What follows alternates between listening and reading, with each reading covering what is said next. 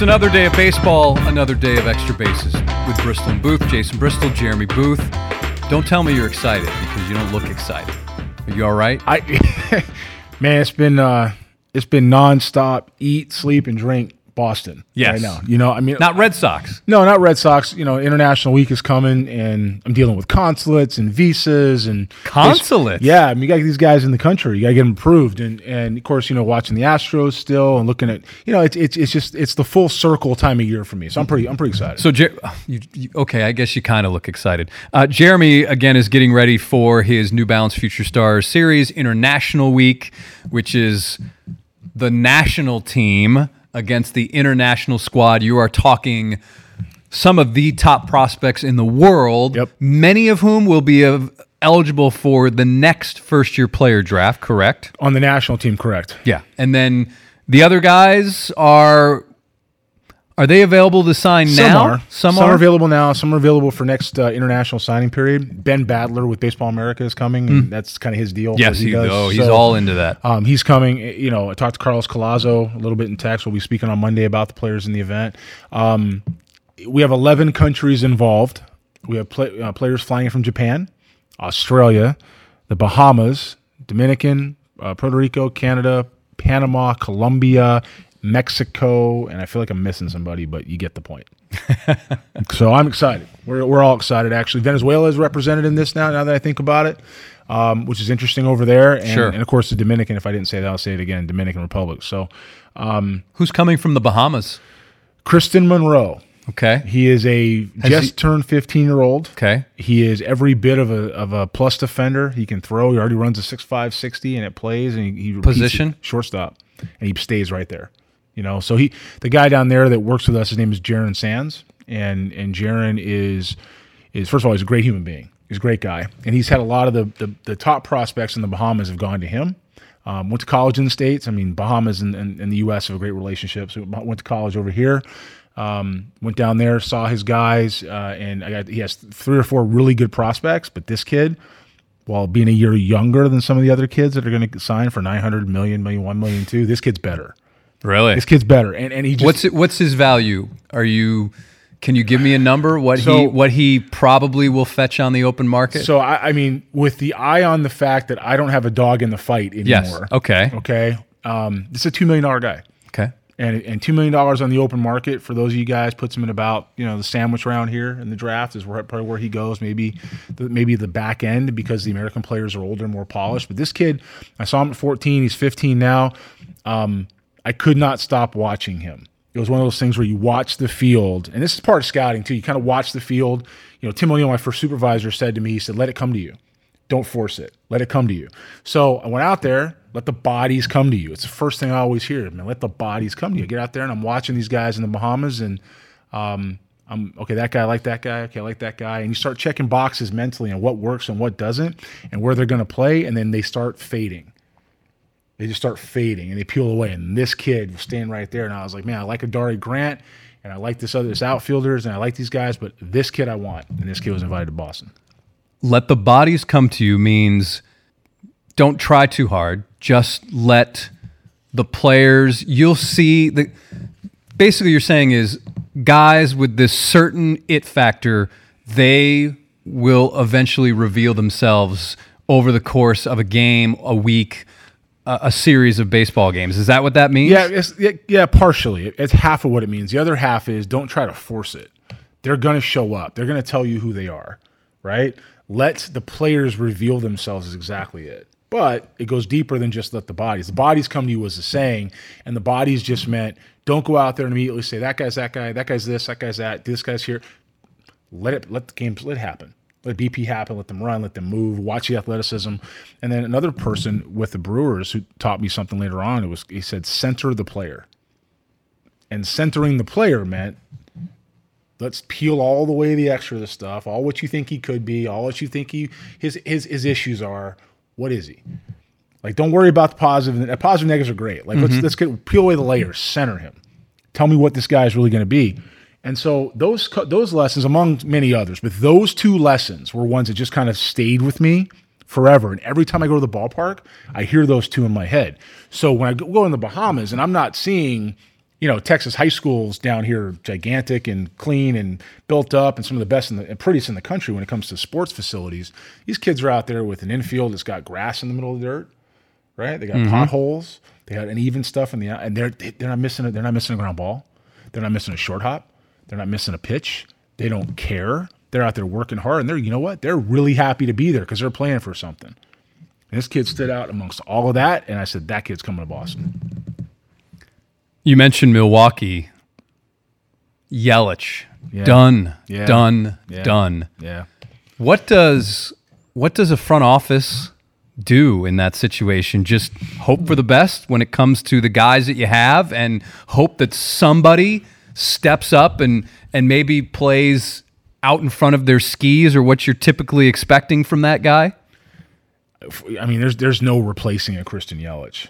You know, Adam McCalvy posted something today about Keston Hiura that came to the big leagues, and I, I've known Adam for a little while, and he said something like, um, forget the exact the exact tweet was, Keston is Hiura when the Brewers need him the most. Like I was like, come on, yeah, it was funny, right? Come on, Adam was great, but um, yeah, you don't replace a Christian Yelich. Like you just don't. Mm-hmm. And you know, if you're the Brewers front office, you know, there's a lot of wind that just got let out of your sails because there's no way to get anything back that can help you besides somebody from the system like a Hiura.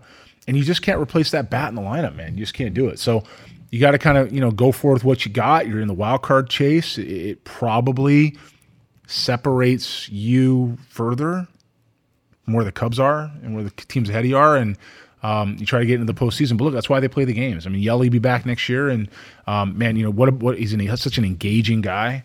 He's so fun to watch play, but he's really engaging and he's really up front. And um, yeah, it's, it's not. It, it's you feel for the cut for the player, but you also feel for the city because the city's invested, right? So you feel for the city. So there's really no way to recover from it. But if there's a way, they'll figure it out.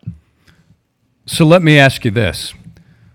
Wade Miley has had some disastrous starts. He has not been able to get out of the first inning Yeah. in his past two, and it has been ugly. He's searching for answers. He's been wondering if he's been tipping his pitches. There's been qu- some questions about maybe he's not 100%. He says he feels right, according to the reporters talking to him after the game. Can you give me an idea of what the Astros are doing right now to try and figure out what's wrong with Wade Miley? Um, what the Astros are doing is they're watching video, which let me preface this and say this part of it everybody would do. Mm-hmm. They'd watch video, they'd use the cameras that they have to break it down. Everybody's going to try that, see exactly that. Is he tipping his pitches? What's his arm speed? You know, one of the things that, that they could be doing, could be doing, is taking some of that Motus technology that we use, putting a sleeve on him, because you know he hasn't thrown a lot, right? So let's put that Motus sleeve on him and let's see what his arm is doing in his bullpen. Let's see what his arm is doing when he's playing catch. Let's see how it's it, it is. If they tested him earlier in the year, let's hope they have. Let's see if that's consistent. You know, I would I would think that Wade Miley it could be as simple as as three things, and you know he's had a great year mm-hmm. to this point, and and nothing is taken away from Wade Miley, but we said it. It was said at the start of the year that this wasn't a guy to help you win in October. He could this wasn't a guy to carry you in October. And he could help you and he could do certain things um, in the right role, but he probably fit better in that type of environment. And, and look, this team is judged on being in October now, right? Um, in the bullpen or as a swing guy. Okay. He's not a guy to run out there every four days. He's just not In the postseason. postseason. And he could be something like fatigue.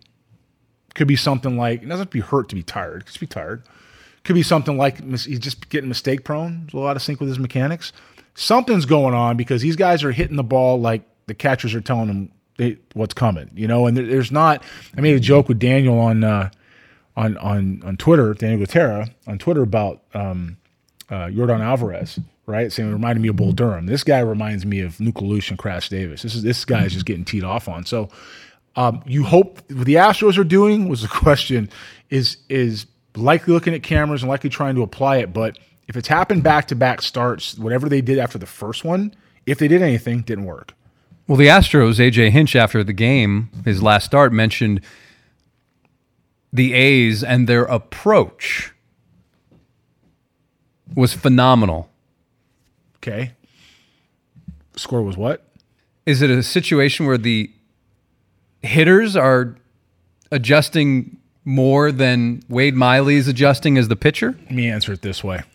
Hitters in the game, if you make somebody pitch back to the plate, you're going to wear them out. Doesn't matter if it's 98 or 88.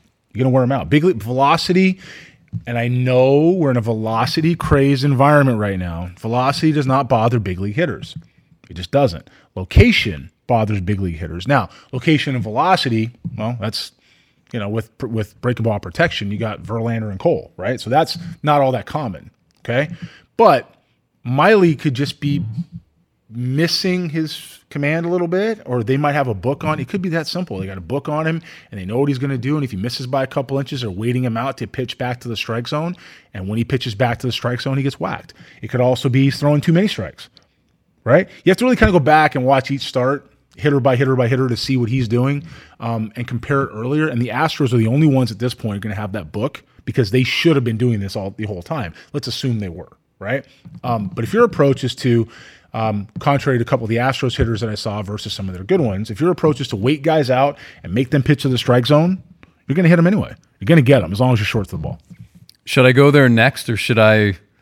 You know, it's funny. Uh, stats came up with a very interesting, and I don't know if you saw this or not, an interesting tidbit that the Astros, the fact that they scored more than 20 runs in a game and allowed more than 20 runs in a game during a three game series or a three game stretch, I should say, span.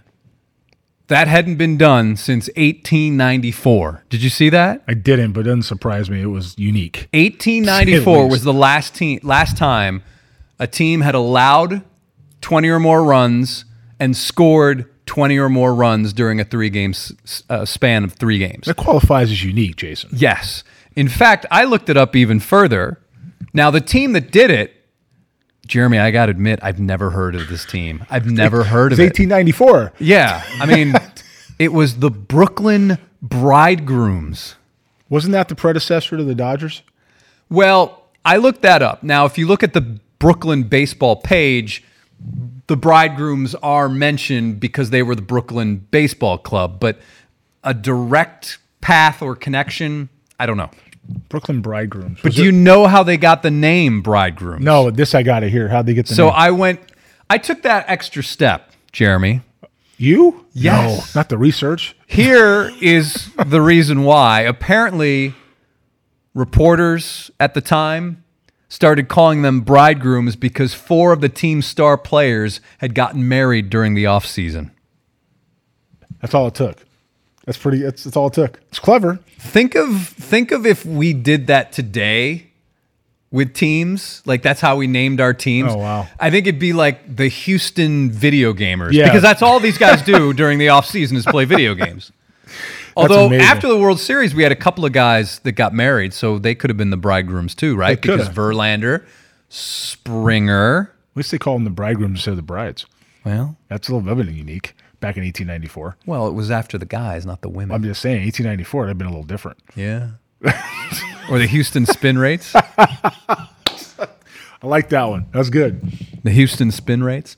Uh, by the way, today, September 11th, is also the anniversary of Pete Rose setting a new all time hits mark in 1985. Interesting day.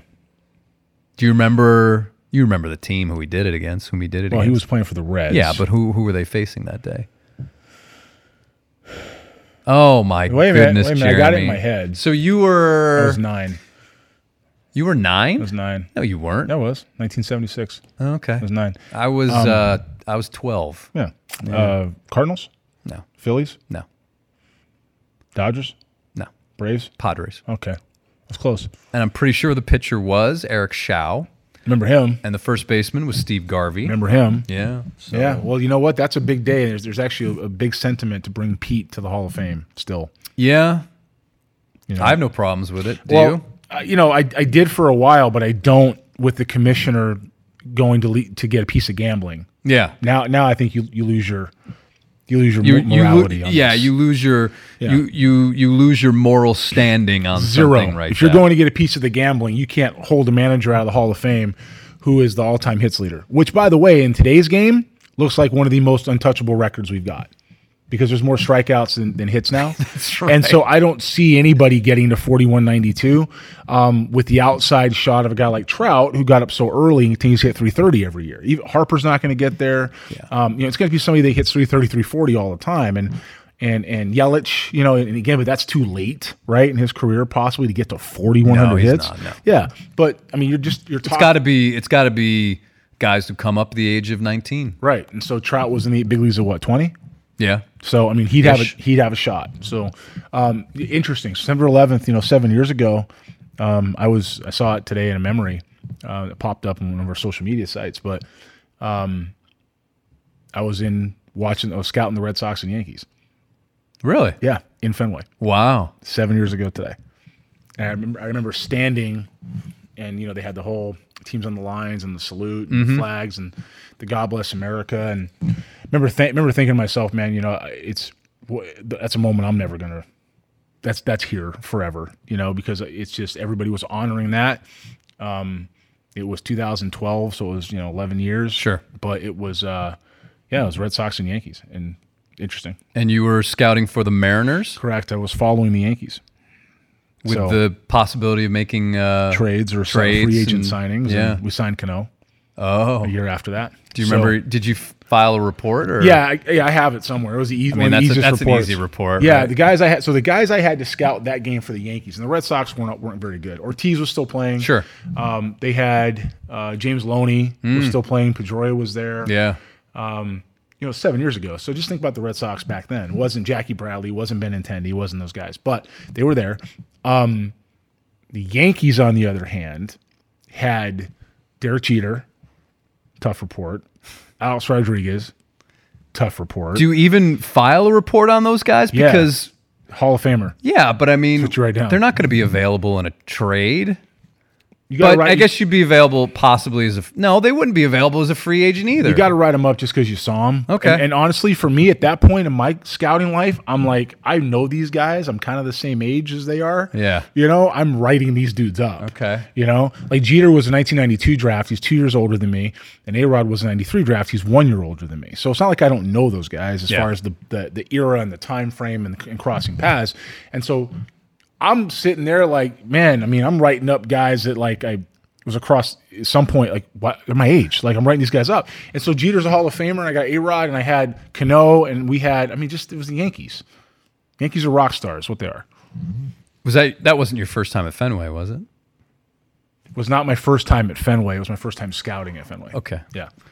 Uh, Another interesting thing that has come up today Chandler Rome, Houston Chronicle, writing that perhaps the final position spot on a playoff roster would come down to Abraham Toro and Kyle Tucker. You're already shaking your head. You're already shaking your head. Um, personally, I don't. I don't think there's much of a debate there. Could I don't know why. I don't know why you would. I mean, you've got a guy who clearly can play a lot of positions. He's filled in at third. He can play in the out. He can play everywhere, and he's done a pretty decent job. And I just don't understand. I mean, I think it's an easy decision. However, from the Astros' perspective, I'm sure that they want to make it known that everyone is playing for playoff positioning on the roster and that a spot is open. Um, Tucker's done much better this time around. We've talked about it on Sports Extra.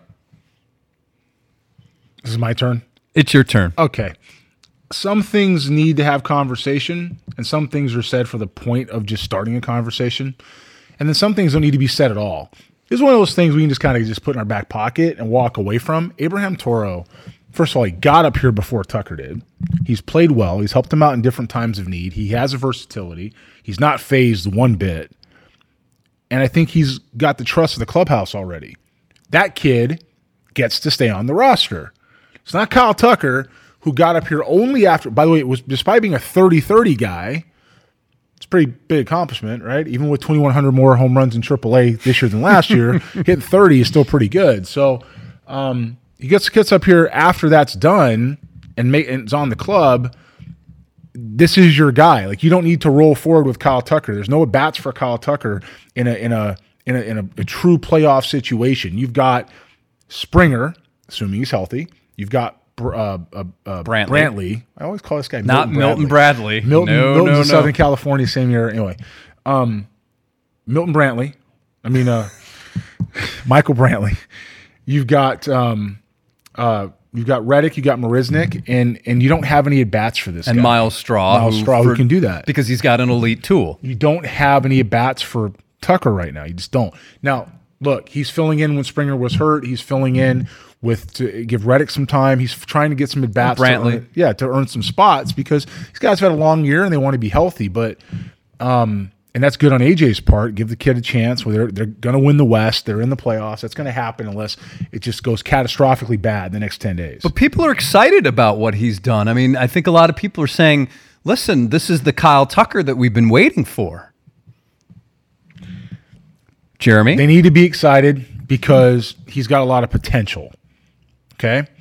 Um, it's early, just like the last time he was here was early. You're not looking at numbers this time. You weren't shouldn't be looking at numbers last time. The numbers you should be looking at. Let me rephrase. Let me let me start over. Let me start over. I'm gonna start over with this. This is where your analytics come into play, and not the ones about exit velocity and spin rates and the things that people think are analytics. Let's start talking about pitches per bat. Let's start talking about uh, video approaches that you can see based on what they're doing against left-handers. Let's start talking about hard hit percentage. Let's start talking about batting average and balls in play. Yes, that because that shows a little bit of feel. Let's start talking about things in the hitting zone and what his acceleration is like through the strike zone. Oh wait, I'm old school. My bad. This is where I dropped the I'm old school bomb, right? Let's start looking at stuff like that that makes sense and tell you what this guy's going to do in the big leagues. Let's watch how many pitches, let's watch what his pitch selection is. Let's look at how many times he's swinging at first pitch fastballs. Let's check his mindset in certain parts of the zone. You can ask questions and believe it or not, you can tell by watching at bats on video and or live. You don't need to have the kid hit 300. He could be hitting 110 and be making consistent contact for me, hard contact, and I'd go, that guy's got to play. It doesn't matter to me what he hits. Batting average to me is one of the most of course. useless statistics out there. It's still an indicator that people need to have because it shows hitability. Hitability means the ability, that's right, to hit. So it shows the ability to use the whole field and to, to control the strike zone, but there are other measurements besides that that are part of what the hitter can control. Does that make sense? Mm-hmm. Okay. And I'm not talking about true outcomes. To me, that's a waste of time, too. What the hitter can control is his approach. He can control his path through the zone. He can control his pitch selection. Those things are within his control. Not whether or not he hits a home run, not whether or not um, it- it's a strikeout or a walk. That's true outcomes. You could take that and toss it somewhere. Real player evaluation, especially for a guy like Tucker, is about how his at bats are going. And if his at bats aren't going well, guess what? I'm not putting this guy on the roster. How's that? Are his at bats going well? Well, funny you should ask that question. He's had some ambush at bats. He's had the ability. Thanks. Good for you. You've got your first home run. You know, it's great. That's a big thing. And you know what, man? You're a big leaguer. You're a big leaguer. And there's only 19,000 of them ever been big leaguers. And you're one of them. And that means you're a really good player. means you're a really good player. However, I saw a couple of at bats that show me that Kyle Tucker is not ready to hit postseason pitching. And I said something about it on Twitter, and it's nothing about the kid as a human being. It's just where he is today in his development. Move his feet inside, strike one. Get him to hook it, or get him to get off the plate to go back out away, right? All he's going to do is take or he's going to hook way foul because he can't get to it and keep it fair. Strike one. Soft away on the outside part of the plate. Strike two. Why? Because he's now cheating to pull the ball. That's mental, by the way. It's not physical. That's a pre programmed approach It translates to physical. Old school. Third thing, third thing, you should throw 97 up in the zone.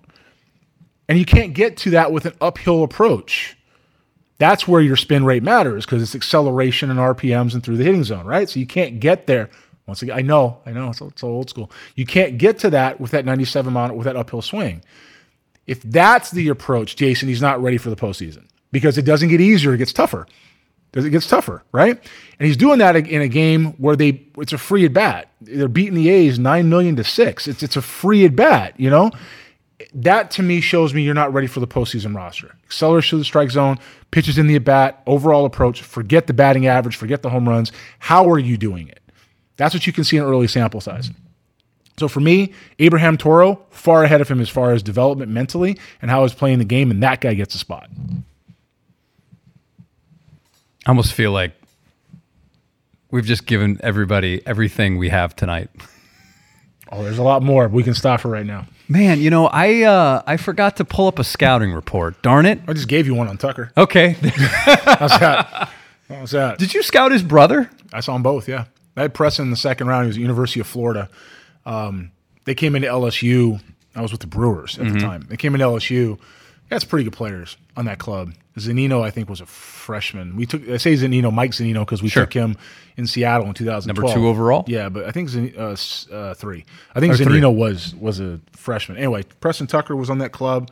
Um, there's a, a guy who wanted to play wide receiver. Riley Cooper. Was he was he the guy? On I think so, yeah. Um, Played in the Cape well, and then well, was drafted. Actually, he was uh, There's a longer name. oh, not Riley Cooper? den Dekker. Dendecker. Matt den Dekker. Matt den Dekker. He Played a on- little bit for the Mets. Him. So- okay, so he- sorry. so he was on that team, and then he played in the NFL, didn't he? den Dekker? No. He was a football player though. I have to double check There was a guy, and Riley Cooper was the football player. Okay, was he at Florida? Yeah, Then played he was with the, Tebow. Then he was the guy. So, but I saw them both, and So what year? This probably would have been 08, this was uh, 11, 11? 10 or 11. 2010. Anyway, um, but I saw, yeah, you know what? It was Cooper. It was Cooper. I'm almost Okay. certain of it. So, but den Dekker was on that team, and they had some other players that were on that team, and it was um, it was a good club. You always had to see University of Florida. And they came in and matched up in, against in LSU, where they had like Gausman and Ranaudo and some guys that were pretty good players. Mikie Mahtook. Um, so I had a chance to see Preston Tucker. Man, I thought he was short to the ball and had some pull side power, and you know I thought he was he was a big leaguer that hit more than he did. Um, truthfully, uh, you know, if you look a little deeper in the analytics, you wouldn't have found anything. He could hit. He was going to be swing and miss a little bit, but he was going to, you know, drive the baseball consistently, and that's what he was going to do. He was a senior though that year, and Kyle was, I want to say, he was a 15 draft, so Kyle was a freshman in high school, probably around that time. So I have Cooper 2008, 2009 playing at Florida. So I would have seen him in nine. There you go. Makes sense. There it I is. saw DJ Peterson, Where? Sugarland Skeeters. Oh, how's that working out? Doing all right. I tried to pull up your scouting report. Matt and I were. Uh, I don't. I didn't see him. oh, okay. That's one guy I didn't. See. Well, I take that back. The summer before, I saw him with Team USA. Um, I didn't. I didn't. You know, I, he was okay for me. Um, our guy obviously liked him a lot. It was funny because you know our, our guy said, you know, I take DJ Peterson over Kris Bryant, and I was like, what? I liked Kris Bryant. Everybody liked Kris Bryant. Halfway through the year, I remember remember our guy our guy saying to, "What am I doing here going to San Diego to watch Kris Bryant?" I was like, "I don't know. We picked twelve. He's not going to be there. What are you doing?" So Zunino was not on 2008 or 2009. Huh. So I saw Zunino in 10, Okay. 10, 11, and 12. Yeah. Jonathan Piggott. Is that his name? P I G O T T. What's his name? Um, um, Florida came to LSU then in oh, no, would have been 09. Yeah, in 09. Okay. Tucker was the 10 draft or the 9 draft. Oh goodness. I wrote him up, so I think he was a 9 draft. Yeah. All right. Now we're just kind of. That's a, no, that's okay. I mean, you know, because because I saw a lot of stuff out of LSU. We took Jimmy Nelson with the Brewers. There I was the second guy to see him besides the area scout. Um, so Tucker, Tucker was, was- drafted by the Astros in 12, and then he was drafted in 11. Yeah. So he was drafted in eleven. Yeah. Okay, so what it was is I saw I saw Cooper with them in nine Gotcha. when they came, and then I saw Tucker with Zunino in eleven, and that makes sense. Yeah. Now it's all coming together, people. It's Yes, all sir. coming together. Yes, sir. Um, all right, so Jeremy and I are going to be on a little bit of a hiatus because Jeremy is going to be in Boston and Jeremy's going to be all over the place as he get, gets ready for the New Balance Future Stars Series International Week. Next three weeks, yeah. And um, so I hate to say the podcast is going dark, but I don't know. Maybe I could do something. Maybe we could do something on over the Done it- phone it or with like road. Skype Yeah. or We've something. done it from the road. I'm good with that. It'd be good. All right, everybody. So for Jeremy, I'm Jason. Thanks for listening to Extra Bases, Bristol and Booth.